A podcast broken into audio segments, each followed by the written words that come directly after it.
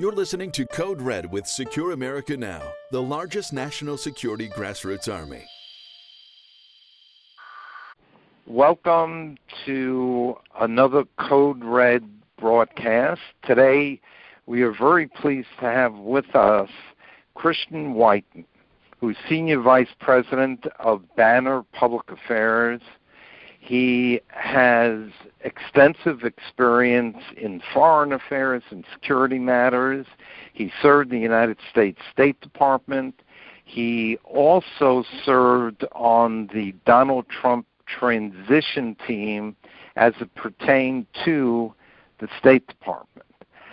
Uh, Christian is an expert in various areas, but in particular, we will discuss today North Korea, We'll also discuss Iran and probably China, but I would like to begin by asking Christian what he thinks about the new national security team that President Trump has appointed, and I'm glad to say just a few minutes ago um, that uh, former CIA Director Pompeo has been officially uh, put it into office as Secretary of State. He actually, the Senate voted to confirm him, and I would like to have your thoughts on this new team. Well, thanks, Alan, and it's great to be here with you. Um, it seems like things are really coming together after uh, you know some some great wins, but also serious uh, challenges during the first Trump year now, especially with Pompeo, who, as you noted, was just confirmed by the Senate by a vote of 57. That's that's one more than we got for Rex. Still a very, uh, frankly, partisan vote. Uh, a lot of game playing going on up on Capitol Hill, but a win is a win is a win. And with Mike Pompeo, we have someone I think that shares the president's views. That's very skeptical about the Iran deal, which gave Iran so many goodies in, re- in exchange for a flawed nuclear agreement. Um, that shares the president president's skepticism for the Paris uh, climate uh, agreement, um, and frankly, who is willing to negotiate as the president is with Kim Jong Un, the North Korean dictator, but does so with eyes wide open, and who takes a fairly skeptical view of tyrants and those who challenge us. So, a national security team, and this also extends to John Bolton at the National Security Council, a national security team in search of real agreements on trade and security to make us safer, not in search of Nobel Peace peace, pri- peace prizes or uh, steps that would please the European elite and the media elite here in the United States. I agree. Um, I think that they both have um, experience, uh, and in addition, they also have the same worldview as the president, which is extremely important for the president to get his policies enacted uh, as we speak, uh, the visit by the French President Macron to the White House has come to an end, and it has gotten quite a bit of news over the last couple of days here in Washington. Uh, by all accounts, Macron came to change President Trump's mind about the Iran nuclear deal. Uh, this morning, President Trump said in a radio interview that after conversations with President Macron, President Macron now understands why the president has has deep concerns about the nuclear deal. What is your view of what transpired between the two presidents and um, the fate of the Iran nuclear deal? I think the deal is is pretty much dead. Uh, as you point out, um, you know, I think Macron thought he was going to come and lobby Donald Trump, and may have found himself uh, instead being lobbied. You know, there are limits. Also, I think it's great as the president wants to to have a good relationship with the French president and, and to be on good terms with any number of foreign leaders, potentially including Russian President Putin. But there are limits to what France is willing to do, limits to what they can do. They did participate in the recent strike on uh, the chemical weapons capability in Syria, but it was fairly limited nine airplanes, just one more than the Brits. Um, you know, the the Europeans certainly would love to see an about face by the president on Iran to preserve this precious deal of theirs. But ultimately, uh, the deal doesn't make the world safer; it makes it less safe. It it, it sanctifies the Russian, excuse me, the Iranian nuclear program. Uh, it sanctifies their ballistic missile development. Incidentally, some of their ballistic missile technology is currently being lobbed by the Houthis at Saudi Arabia, uh, and that could, you know, one day be being uh, nuclear tipped ballistic missiles targeting Europe. Um, I think with Pompeo, you have uh, you know deep skepticism. There's the option for the Europeans to come back with a better Iran deal. I don't see Iran, frankly, accepting that. So I think we fast forward to a situation where we dispense with this flawed agreement and get back to uh, having the ability to put serious sanctions and pressure on Tehran and using that as a deterrent. One other thing, and you alluded to this, we have um, you know very strong rhetoric, and I think it's the good kind of rhetoric from the president, just saying that if Iran messes with us us, if they use kinetic activities against the United States or allies, then there, there are going to be consequences, and not sort of the make believe consequences from the Obama era, but real consequences. The Europeans seem determined to do whatever they can to put the Iran nuclear deal on life support uh, to keep it alive. And um, following uh, Macron, uh, I think today or tomorrow uh, comes the head of the German government, um, Angela Merkel. What do you see uh, her agenda being uh, in her conversations with President Trump? Uh, and also on a uh, on a more personal note, uh, the president seems to really enjoy being with Macron. Uh, and uh, is this uh, an indicator of perhaps a split within the European community, uh, where Germany has been the lead European country for several decades? I think you are. It's amazing change from the situation a decade ago where France was organizing uh, a coalition against the United States, not just objecting to what the United States wanted to do to Saddam Hussein, but actually rallying people against us, uh, which was very, frankly, unacceptable conduct from a NATO ally, to one where the situation, the atmospherics are much better. And again, when it, when you look for people who can do things in the world, France, um, you know, certainly doesn't have anything like the capabilities we have, but certainly its capabilities are greater than Germany. And also, I think in France we see some political stirrings um, that maybe, just maybe, Western Europe hasn't quite thrown in the towel on history and on civilization just yet. Uh, certainly, the, the clearest manifestation of that is Brexit and the rejection of um, rule from Brussels. Um, and you know, with France, we certainly have plenty of common interests in whether it's thwarting Iran or um, handling uh, Islamism.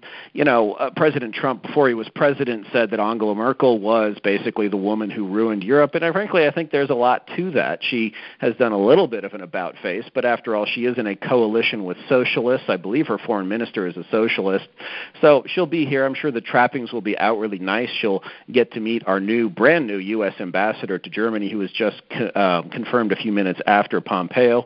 Uh, that will be Rick Grenell, who is a protege of John Bolton. Um, and you know, I think the ball will be in Germany's court to show that it can be helpful to some of these challenges that the West faces in uh, you know in in the current time. Because so far they they haven't been very useful. In fact, they've been creating problems.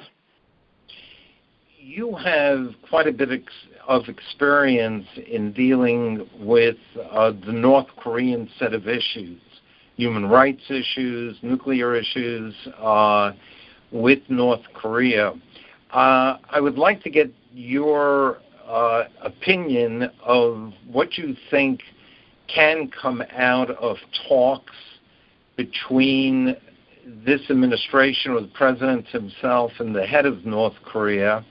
And just to preface it by saying that this morning in this uh, interview that the president did, he made it clear that there might be, like in any deal, no opportunity to come to an agreement which reminded me of uh, Ronald Reagan and Mikhail Gorbachev and their famous um, summit or meeting in uh, during the end of the Soviet Union days and uh, and in Reykjavik, and President Reagan actually walked away when there was no deal to be had, which I think is a positive thing. Um, can you put on your your your genie hat and look into the crystal ball and tell me what do you think might come out of this deal and what should the United States be pushing for? All right, I think you're you're you're again very apt to make that historical analogy to Reagan, um, and walking away from uh, what seemed like a dream come true for the the priest, the high priesthood of arms control here in Washington. Uh, Gorbachev effectively in 1986 offering to give up much or most or almost all of the Soviet Union's nuclear capability in return for the United States giving up on ballistic missile defense, um, and Ronald Reagan uh, refusing to do that, and everyone thought, "Oh my God, what did he do?" But lo and behold, just uh, a year or two later, was able to reach an agreement with the Soviets, the Intermediate Nuclear Forces Agreement, which had eliminated an entire class of nuclear weapons, intermediate range nuclear missiles.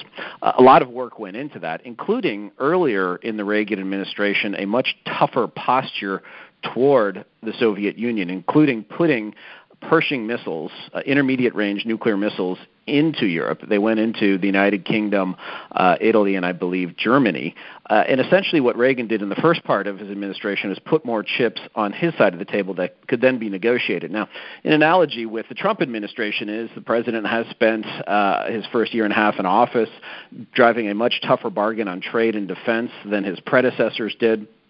Um, he has increased military spending, and you know that has been noticed, and that it, it gives him more power. And then with North Korea, he has repeatedly said, um, both in planning for the summit and then at the summit, assuming it comes together in June, that he's willing to walk away. And again, that is the key difference between Trump's approach to North Korea and the one we saw in the George Bush W. Bush administration and the Bill Clinton administration. Under Clinton and Bush, we were showering North Korea with goodies even before they showed up at the negotiating table. They said they would, uh, you know, agree to a basically nuclear-free Korean peninsula. They took the goodies, whether it was food aid or energy assistance, all of which can be converted into cash for the regime, uh, or sanctions relief, and then they never delivered the goods. With Trump, again, he's not hunting for a Nobel Peace Prize. He's not trying to please the crew up at the Harvard Kennedy School or at Johns Hopkins or in the Council of Foreign Relations. Uh, and so, uh, you know, that willingness to walk away, and this is something I think almost every American who's ever bought a car or had to negotiate knows. Uh, if, if the person you're negotiating against knows you have to make a deal, then they're going to come out ahead. If instead they think or know that you're going to walk away from a bad deal, it's going to be a much better negotiation.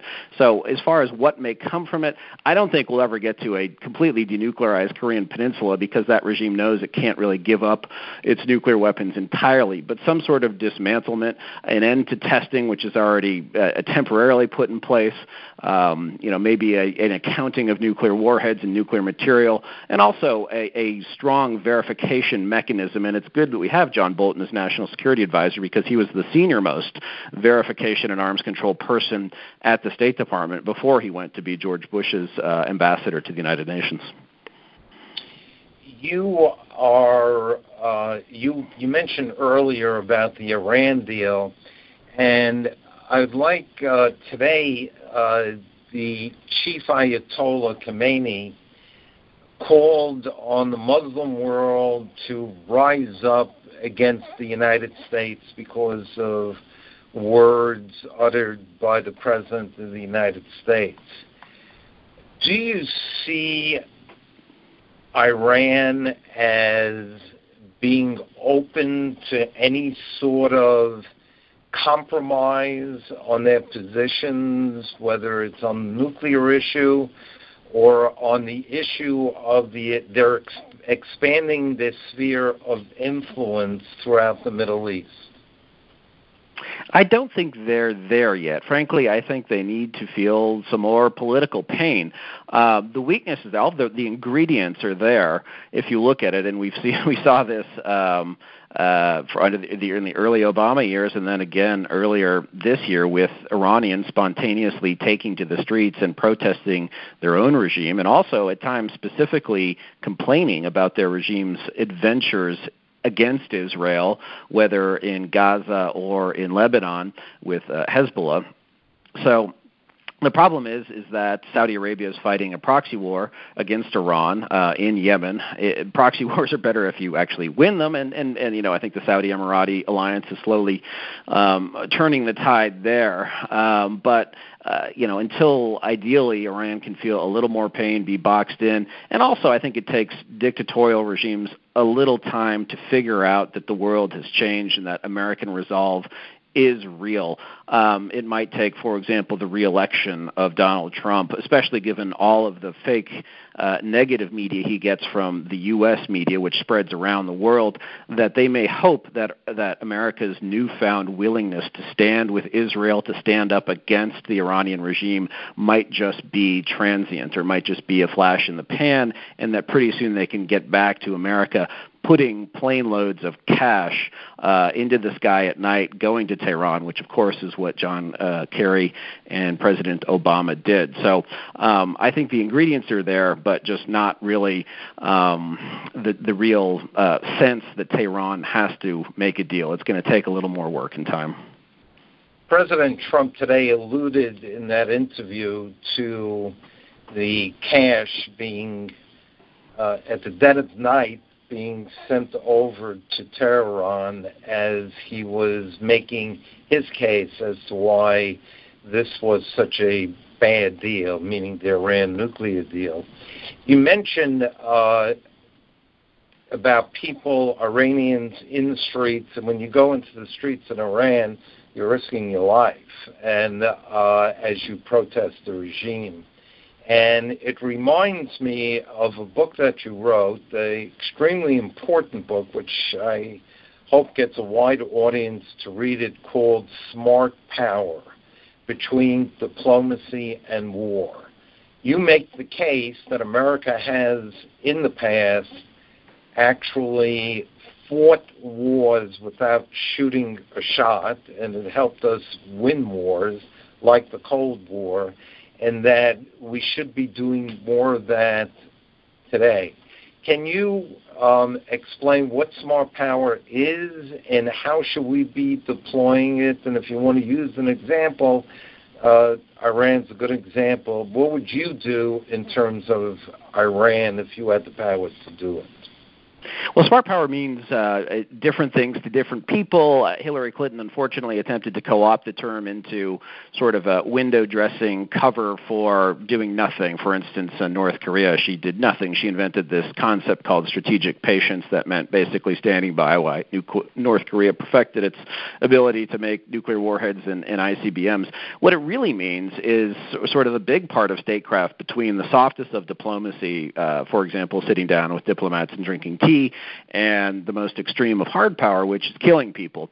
And in the debate over any given foreign policy issue in Washington, there's usually this this false binary choice of oh well you know we have to do diplomacy because what's the alternative going to war or that the only or often the only soft power tool tool that's mentioned is sanctions. And in fact, if you go back and look at what we've done throughout our history, uh, it just isn't so when I started working on North Korea, and this was North Korean human rights, and, and President Bush hated Kim Jong il, the current dictator's father, hated the way he treated his own people, and hated the way he was causing problems for our allies, South Korea and Japan.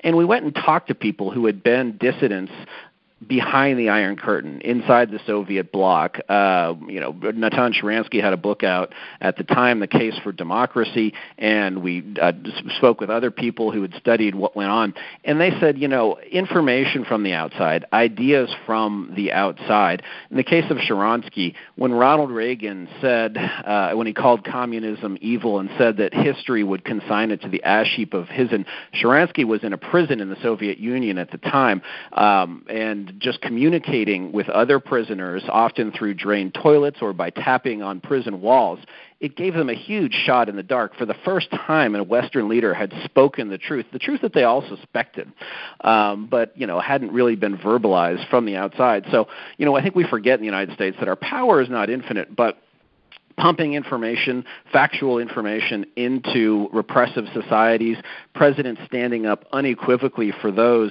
uh, who are fighting for freedom, as Donald Trump did with the protesters in Iran, unlike his predecessor, Obama, um, and uh, taking other economic steps, really what we used to call political warfare, nonviolent political warfare. That's what we should do. Now, with Iran, what you specifically could do, um, you know, information, it's not quite like North Korea where there's total censorship, or like China, where they, um, uh, you know, have erected a, an immense censorship uh, apparatus directed at the internet. Um, but just taking steps to uh, be clear that we think that that regime is on borrowed time, that Islamism, which uh, you know we see manifested by Sunni jihadists a lot of places, actually was really pioneered. The theocratic tyranny that they want was pioneered by Shiites in Iran, still in place since 1979. Um, so a combination of diplomatic uh, pressure, of clarity from Western leaders about how this regime is evil, and if we, you know, can cut a deal on on, on nuclear arms, okay. But ultimately, that doesn't mean we need to defend that regime from their own people. Economic steps. Uh, and, and and other pressure like that, and also even if you're stopping short of going to war, what you do with military posture really matters. Um, making sure we have the Navy and the Air Force and other capabilities necessary um, to fight Iran if we need to. That's the sort of peace through strength thing that Ronald Reagan advocated and that also Donald Trump believes in. Those are the types of smart power things you can use to shape political outcomes without going to war. Today, President Trump said that he once again reiterated that if Iran took actions against the United States, they would live to regret it. And he also noted that unlike during the Obama administration, we don't see Iranian boats harassing American warships because they realize that he means it when he says he will do something. So that posturing actually sends an important message. Uh, shifting just a little bit, uh, can you share with us your thoughts about Syria and what it is that you think the United States should do? Yes, I, I think that basically we should look to shift our operations uh, out of the country, um, given that we are very close and substantially have achieved our goal for, for going in, at least the one that President Trump articulated, which is the defeat of ISIS. Uh, of course, there's a war going on. It's been going on for seven years. It's the Syrian civil war between um, the incumbent government and its dictator Assad and a number of, of rebels you know, there are a number of people here in Washington who would love to basically do Iraq all over again. In fact, just today in the national interest, I suspect they published it as sort of a dissenting view from, from their realist worldview. You have Dani Pletka from the neoconservative American Enterprise Institute uh, and General Keane arguing for uh, getting involved on multiple fronts in Syria. So that would have us bogged down in a quagmire where we're supposedly fighting for good guys. Incidentally, Senator John McCain went out once to meet with some of these good guys, took pictures with them, and it turned out some were part of Al Qaeda. Um, I think that uh, Syria is is is a very um, unclear, multifaceted situation where we should pay close attention and certainly work with political allies, um, but uh, dispense with the idea that we are going to or should turn the place into Beverly Hills. We went in to get ISIS. I think we've gotten them, um, and you know our resources are not infinite. Uh, and if we are spending billions and billions of dollars in operations in Syria and Iraq and Afghanistan every year, that's money that cannot be spent on new ships, airplanes, satellites, missiles, data systems that can be used to deter China, which at the end of the day is, is sort of the one country that can end the United States of America or really really beat us. There are serious threats from Iran, uh, including to our allies in the Middle East. There are threats from, from Russia, but the 800 pound gorilla in the room is China. Uh, and I really would hate to see us get involved in the wrong war with the wrong enemy at the wrong time, fighting a secularist Assad in Syria when we should be preparing and therefore deterring war with these other actors. What do you think of the president's decision to move the United States Embassy in Israel to Jerusalem? Well, this is a fantastic and, and overdue and very important move. Uh, you know, Israel is sort of unique. Um, Taiwan may be in this boat too, but unique in that it was held and uh, continues to be held elsewhere in the world as a second class citizen. Uh, every country in the world decides where its capital is. Uh, everyone knows that the capital of Israel is Jerusalem. Their government is seated there. Um, and Congress, since the late 1990s, has passed legislation requiring the U.S. Embassy be located in Israel's capital. Donald Trump has finally taken that step. And I think it's just a moment of moral clarity that we are going to stop jumping through ridiculous hoops uh, in search of a peace agreement with Palestinians who are represented by theocratic thugs who have absolutely no interest in, in making a peace deal with Israel or with the rest of the world. Uh, and instead, what we're going to do is recognize reality, stand with our, our allies. Um, I think the only shame in the situation is that Europe hasn't followed. I think eventually they will. We ought to be putting pressure on them for that. And also, it's just a reminder that so many Middle East experts aren't really that expert about their topic. Uh, the conventional wisdom was that if we ever moved the embassy to Jerusalem, that the so-called Arab Street would erupt in violence. And sure enough, bef- right before the president made this decision, a string of, of leaders from the Middle East, including the usual suspects, the Jordanians, the Turks, came through and said that this would, you know, be cataclysmic, uh, and absent a, a, very small number of protests, and despite a intense effort by the mainstream media to find protesters, there really wasn't that much objection. And behind closed doors, Arab governments don't really care all that much. Um, so it's a symbolic move, but a very important one that I think it's is as with the climate change uh, Paris Pact, as with the Iran deal. Um, you know, we still need to work out solutions and policies, but you know, like Cortez burning his ships to focus the minds of his men, Donald Trump just inex, in, irreversibly slamming the door on some of these terrible ideas from the Bush Obama years uh, is important, and I think this is one of them. About an hour ago, a news story flashed across my screen, and I'd like you to comment on it. Uh, the headline reads: China assigns every citizen a social credit score to identify who is and isn't trustworthy. Country determines your standing through use of surveillance video.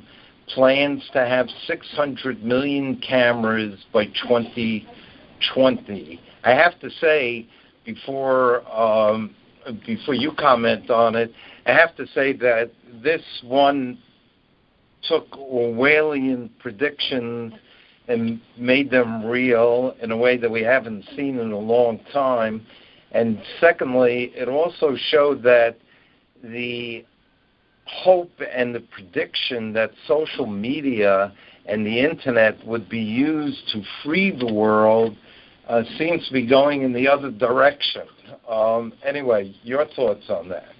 Yeah, I, I I share that view, and it was Bill Clinton who famously uh, and perhaps infamously said that uh, how can you censor the internet? That would be like nailing Jello to the wall. Well, the Chinese figured out how to do that, and they did so, unfortunately, with the help from our liberal friends in Silicon Valley. I should say progressive friends. They're not particularly liberal. Um, you know, Tim Cook was at the state dinner when Macron came to the White House, which sort of surprised me at first since he's been very critical of, of this administration and of President Trump and recently criticized his own country, the United States, on trade while he was in China. Uh, and just another digression on Apple, you know, that's a company that would not help the police unlock a terrorist cell phone after the San Bernardino jihadist attack uh, but would help China censor the internet using Apple technology and um, and basically allowing China to police parts of the cloud that China controls by hosting them in China. Um, you know, if you look at uh, step back and, and look at China and the United States China today, it's basically the latest form of tyranny to challenge the American model.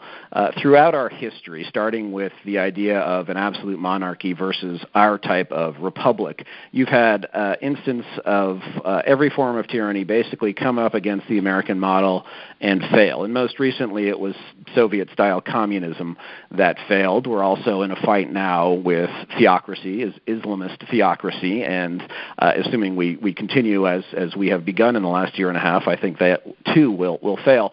And the question is whether China has in fact invented a perfect form of tyranny that will work, a perfect form of economic cronyism and technology-driven censorship uh, that will enable the CCP, the Chinese Communist Party, to rule forever uh, and beat sort of uh, American-style uh, freedom. I mean, and they of course are are very aggressive in stealing technology, um, thought in some ways to be ahead in the digital arms race, if you will you know, uh, I think that will eventually run up against reality and, and historical trends and the innovation of the United States, um, and that we will win. Um, China also has increased in many ways the risks it faces, with Xi Jinping, the leader, crowning himself as paramount leader, effectively doing away with term limits and sidelining all of his rival factions within the CCP. And those factions, even though they didn't say this, used to be considered a good thing that there were competing power centers within the Chinese Communist Party Party.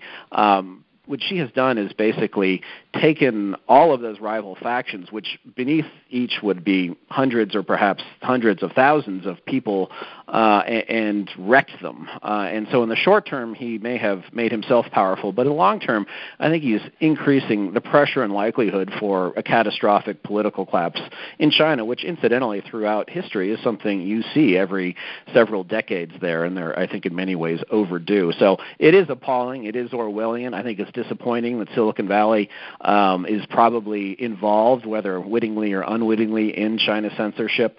Um, but my hope is that the tide is turning and that um, we and our allies are finally getting serious about defense posture and uh, trade, i.e., not trading or not giving our primary adversary in the world all of these goodies um, via favorable trade. So, um, you know, the, the jury remains out, and there are some stark things going on, but hopefully the tide is turning.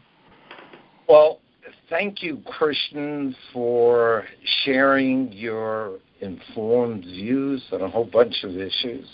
Uh, I look forward to you returning to our podcast sometime in the near future. Meanwhile, uh, to our listeners, keep your eye out. Uh, Christian is a very popular guest on Fox Business and other Fox shows. He also writes on uh, Fox's website and other publications. And I always, I think it's, what is your website? Is it whiton.com? That's right. Just my last name, W H I T O N dot com. Just a, a list of uh, of appearances and, and uh, publications. Fantastic. Well, anyway, uh, thank you very much, uh, and thank you for all you've done for this country and for your continued relationship with Secure America Now. And we value you as a friend, and uh, uh, we look forward to um, riding the Trump wave to uh, making America great again. Thank you. well, Thank you, Alan, and great to be here. And thanks also to you and your colleagues at Secure America Now for all of the great things you've done for your, your country. Appreciate it. Thank you for listening to Code Red with Secure America Now. We are the largest national security digital platform in the nation, dedicated to bringing critical security issues to the forefront of the American debate. For more information, visit our website at www.secureamericanow.org.